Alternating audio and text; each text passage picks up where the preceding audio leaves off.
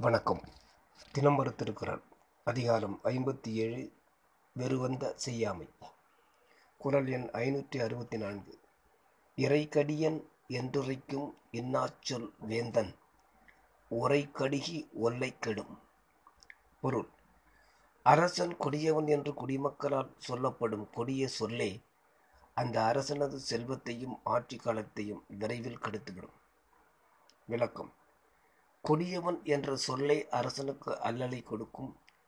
நீண்ட காலம் அரசன் அந்த எண்ணத்தை தாங்க முடியாது. அதுவே அவன் கெடுவதற்கு காரணமாகும். மக்களுடைய அருவருப்பான எண்ணமே அரசாட்சியை கலக்கலக்கச் செய்யும். நன்றி.